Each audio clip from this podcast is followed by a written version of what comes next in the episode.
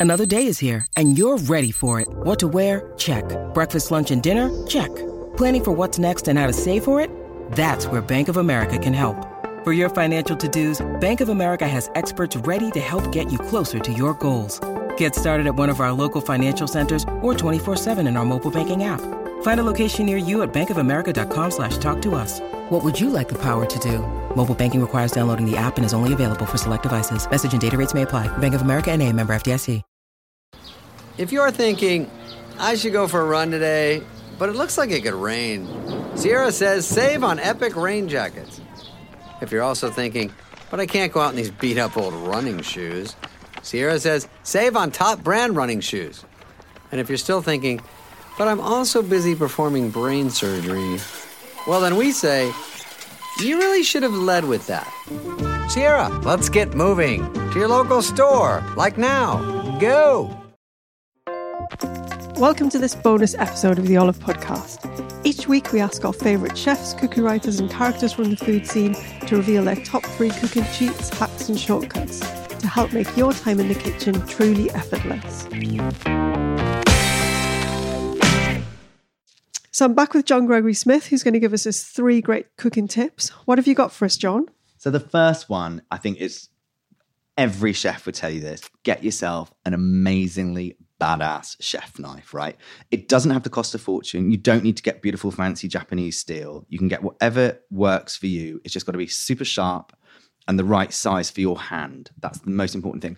If you have a knife that's too big, you'll get blisters. Mm. So you want something that just holds really nicely. I favor a 15 centimeter blade. That's my favorite. And I use a brand called Vitorinix. Vitoronix. I can't quite say it, but it's like it's a very well known mm-hmm. brand. They do like army knives as well. And I think it's great. What about number two? So the second tip is lemon and salt literally make everything better. Those two ingredients, I know it sounds so basic saying it, but they just make every other flavor pop. And you cannot, I can't stress enough how good they are. So, for example, if you're roasting anything from like a roast chicken to a beautiful cauliflower, if at the end of that cooking process you put a little bit more salt and a little squeeze of lemon, all the other flavors just burst to life. It's brilliant. Amazing. And what about number three?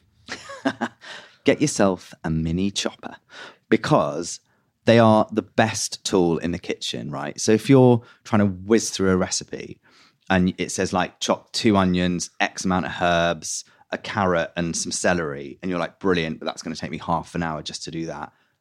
Slice them all into small bits, chuck them in, bzz, done. It's so good because a big food processor won't mm. take like one onion. It just it won't catch properly, whereas those little ones will, and then you can wash them up much quicker. So I mm. think I think they're the, I literally love mine. I've got I've got about four of them actually.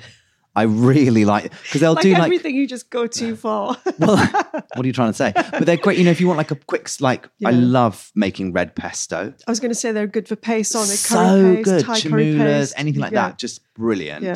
And they do make. I think for so many people, things like having to chop two onions. You know, if you're a bit tired on a Friday night, it can just be a bit of a nightmare. But things like that, brilliant. Fantastic. Brilliant tips there, John. Thanks again. No worries. Thank you for listening to the Olive Podcast. For recipes and more information, head to olivemagazine.com. And don't forget to subscribe at iTunes, Acast, Spotify, or wherever you get your podcasts.